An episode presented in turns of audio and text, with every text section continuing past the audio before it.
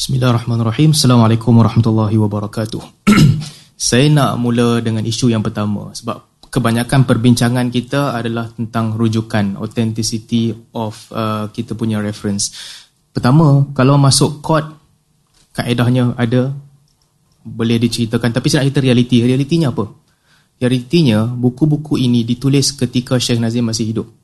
Ditranskrip daripada ucapan beliau ketika beliau masih hidup disebarkan di dalam laman web rasmi Hisham Qabani. Tadi kata kenapa rendahkan Negeri Sembilan? Bukan rendahkan Negeri Sembilan.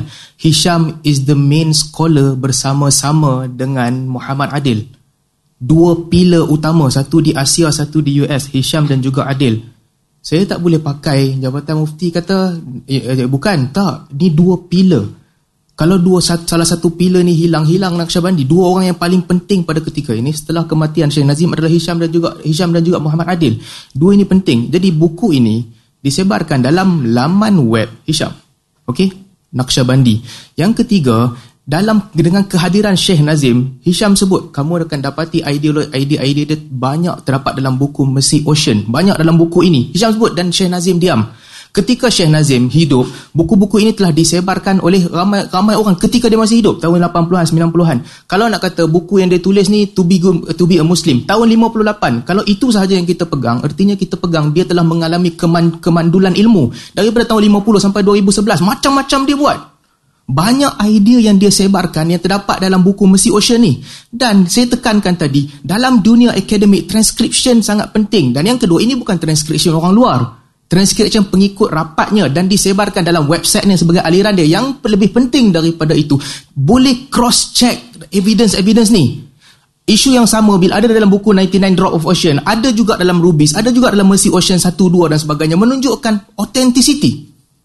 Menunjukkan yang idea-idea ini kuat. Kita tak boleh datang semata-mata idea ni ada sepanjang dia hidup dia tak pernah bantah dalam buku dia atas nama dia tiba-tiba kita kata oh tak ada kot tak, tak, tak ada bukti. Sebab apa? Sebab Muhammad Adil kata tak ada. Kat mana Muhammad Adil kata tak ada? Kalau betul-betul nak go through kan go through disiplin yang macam ni Muhammad Adil sebut kat siapa? Ada rekod tak? Kepada siapa yang disebut bila yang disebut? Ada tulis di mana-mana tak? Sebab setiap kritikan kita tahu yang ada yang ada yang yang yang dibantah. Tapi yang tak dibantah dapat di mana? Kalau nak pergi kepada betul-betul deep punya stage tak ada benda yang boleh lepas sebagai sebagai manhaj ilmu. Tak ada benda kalau transcription yang dalam sumber rasmi pun ditolak, akhirnya, oi jangan ingat jangan ingat Hisham ni kecil tau. Hisham penyebar utama Naqsyabandi di wilayah US. Kalau jatuhkan dia, jatuhkan buku-buku ni kata tak ada sumber, anda telah menjatuhkan Naqsyabandi Haqqani. Sedangkan dalam tarikat tu hari ini mereka promote this is the mercy oceans, baca buku ni, ambil ideologi dia, tiba-tiba datang jilsah Turuk Sufian ke-9 kata tak jangan ambil. Dan kalaulah dikatakan dalam buku ini uh, kena check dengan verify dengan sumber lain. Semua kesesatan yang saya sebut tadi tak dibantah oleh mana-mana tokoh besar. Mereka tak bantah. Tak ada pertikaian dalam dalam dalam isu ini. Jadi itu penting. Sebab tu saya nak buat bab mutaba'ah bab mutaba'ah tadi tak ada masa. Sebab pentingnya isu mutaba'ah. Ustaz Engku kata eh, sumber yang sama. Bukan sumber yang sama. Dua orang. Satu mungkin di Sri Lanka satu mungkin di Germany satu mungkin di India satu mungkin di Cyprus quote benda dalam majlis yang berbeza daripada Syekh Nazim benda yang sama. Ini sekuat-kuat dalil. Ini sekuat-kuat dalil.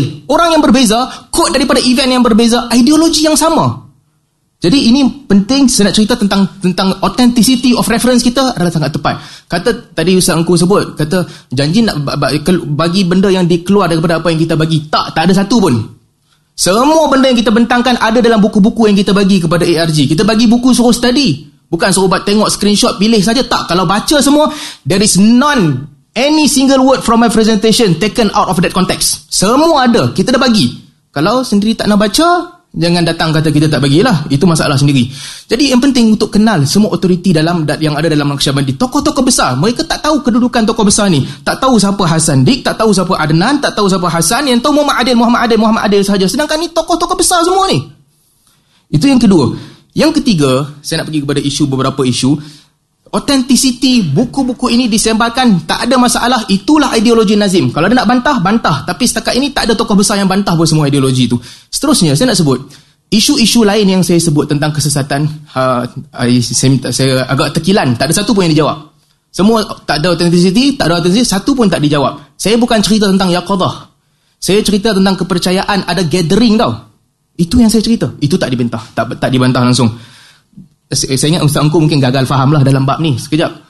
Bila kita cerita tentang Yaqadah, Yaqadah ada dua. Satu orang ada pengalaman melihat Nabi. Satu. Yang kedua kehadiran Nabi. Melihat Nabi SAW tak ada masalah. Orang kalau betul-betul rindu, siapa boleh lihat? That is not the problem. The problem, Nabi datang ke tidak? Sebab itu kata Imam Al-Ghazali, baba pakar dalam pemikiran Al-Ghazali, Al-Ghazali kata mustahil. Satu jisim, satu, satu, jisim ada di dua tempat pada satu masa. Itu isu yang kita bawakan. Bukan pasal Yaqadah. Nak nak drag saya ikut pandangan dia. Tak, dia bukan tentang Yaqadah. Tentang Nabi datang ke tidak? Tapi yang lebih penting daripada itu, yang ada dalam Naqsyabandi bukan datang ke tidak, ada gathering para Nabi dan 114 ribu wali. Jangan bantah kata, oh tak ada pun sumber rujukan. Naqsyabandi percaya benda ni. Dalam buku ditulis, dalam website ditulis. Jadi itu isu isu yaqadah yang kita nak cerita. Yang ketiga, selain daripada itu, tentang Abu Jahal tadi ini sekali lagi lah. Saya suka guna perkataan gagal faham ni sebab selalu saya dengar ni. Hari ini saya nak guna banyak. Dalam bab Abu Jahal, Salman gagal faham antara mungkin akal, mungkin syarak, mungkin adat. Tak, saya gagal faham. Bukan saya gagal faham. Ikut pandangan Syekh Nazim Haqqani yang saya quote tadi. Kata Syekh Nazim, ini mungkin syarak. Mungkin syarak tau. Boleh jadi Allah ampunkan dia masukkan dia dalam syurga. Ini bukan tentang akal, bukan tentang adat. Bukan. Satu perkara yang Al-Quran sebut jelas. Tapi konteks yang disampaikan oleh Syekh Nazim adalah mungkin kalau Allah nak ampunkan dia, Allah ampunkan dia. Artinya mungkin itu akan terjadi.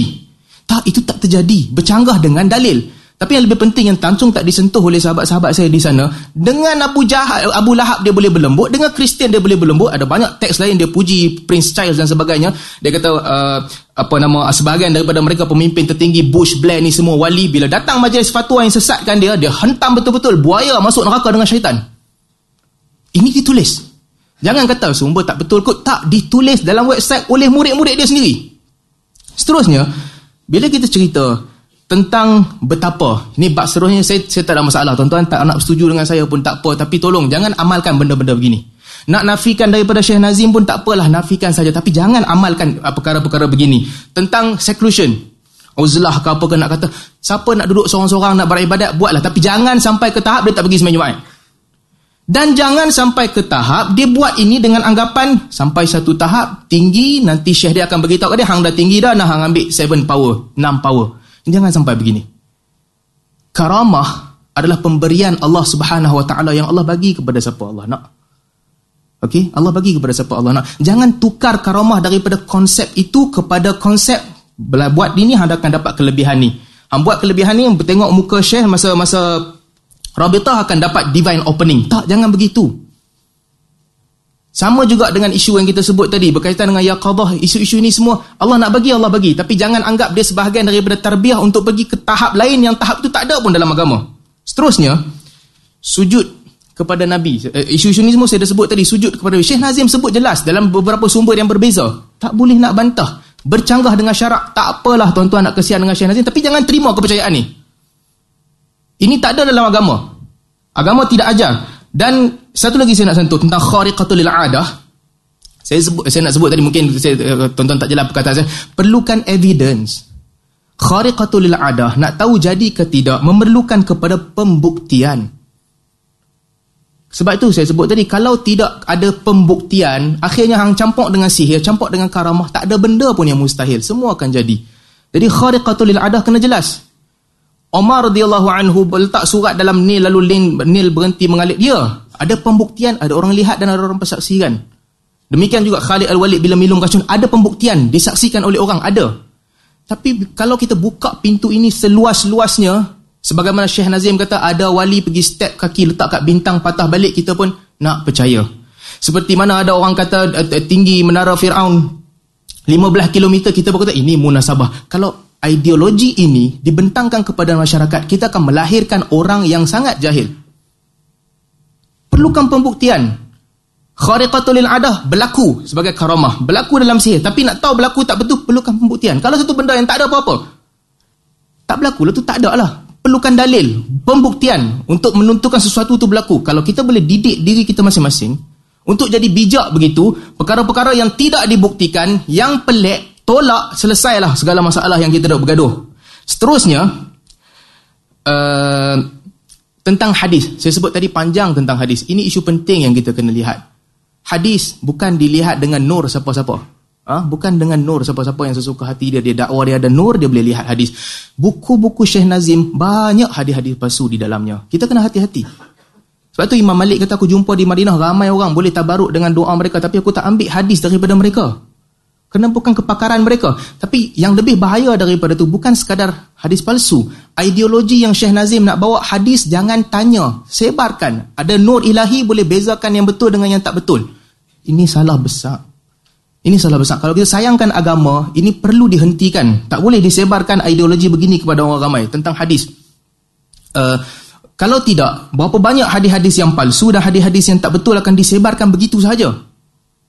Seterusnya, bila kita nak cerita satu lagi antara isu yang kita sentuh juga tadi, berkaitan dengan, ada, saya bukan nak perkecilkan jilsah turuk Sufiah Negeri Sembilan. Tetapi tuan-tuan, be fair lah, be fair.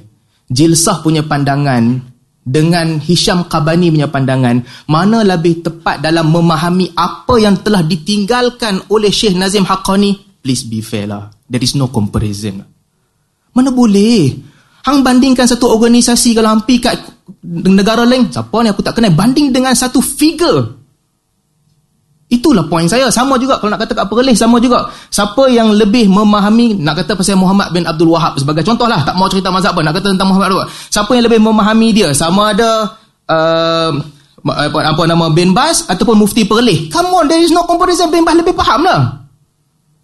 Itu poin saya. Tak, ini bukan bukan nak memperkecilkan negeri sembilan. You know what size is your shoe. Where your size lah. Tak, tuan-tuan, ini penting. Saya pelik bila datang ke sini, mereka datang untuk dismiss ke semua buku-buku Syekh Nazim. Tak, dia tak tulis, tak boleh dipertanggungjawabkan. Dia tak tulis, tak boleh dipertanggungjawabkan. Mereka tak tahu siapa Hasan Dik. Mereka tak abaikan terus Hisham.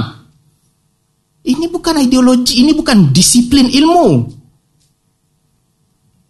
Jadi, perkara ini penting. Tapi saya try to be fair untuk nak berbeza, nak terima, tak mau tak mau sesatkan dia, Tuan-tuan dalam hati masing-masing tapi lihatlah amalan-amalan. Tak payah nak ambil kertas nak zikir sambil tengok muka Syekh. Tak payahlah buat begitu. Tak payahlah nak fikir. Okey tengok Syekh. Ingat fikir yang Syekh tengah perhati kita. Lama kelamaan datang Syekh punya personality masuk dalam jiwa kita. Lepas tu Nabi akan lantik kita bawa kita pergi ke loh mahfuz. Tolonglah jangan buat begitulah. Sayanglah agama. Ini benda penting kita semua kena pegang. Tolonglah sayang agama dan kepercayaan masing-masing. Sebab Syekh Nazim punya ideologi ni teruk.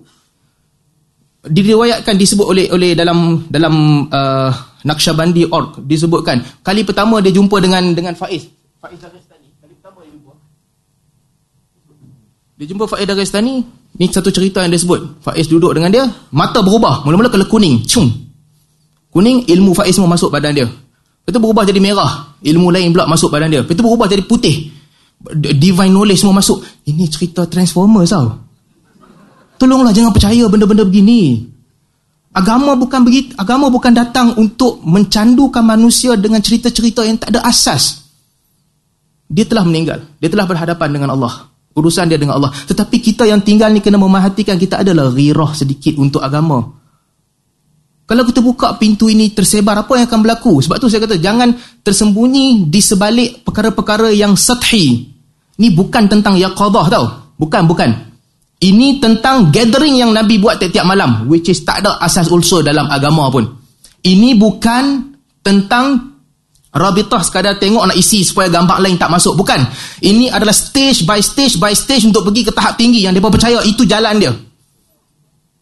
Jadi, ada, seminit lagi yang terakhir itulah harapan yang saya nak sampaikan kepada kita sekalian. Bukan tentang kemenangan. Kita pun tak mau menang menang ke kalah tak penting. Tapi tolong setuju dengan saya. Tolong setuju dengan saya. Yang saya sampaikan ini untuk kepentingan agama yang kita pegang. Saya tak nak bidas bab-bab peri, peribadi selepas ni kita tak bagi sumber kita dapat kelebihan speaker terakhir. Tak apalah tuan-tuan yang tengok perbincangan terlahulu tahulah siapa yang dapat kelebihan banyak daripada orang lain. Tapi itu bukan benda yang saya nak cerita. Peganglah agama kita sebagaimana ditinggalkan oleh Nabi sallallahu alaihi wasallam. Itulah kita pegang. Saya tak mau defend pun siapa-siapa. Lepas ni nak debat pasal Wahabi boleh debat lah pasal Wahabi, tak kisah. Tak apa, boleh datang dalam lain. Saya tak ada ideologi lain dan tak ada apa benda lain saya nak sampaikan pun. Melainkan jangan rosakkan agama ini dengan idea dan khurafat dan kekotoran minda yang disandarkan di atas nama sufi. Tuan-tuan kalau tengok video macam-macam lagi. Ada video Syekh Nazim kata, malaikat belah kiri, tak tulis dah. Apa ni semua ni? Saya berhenti setakat tu dulu. Aku qawli hadha wa astaghfirullah li wa lakum.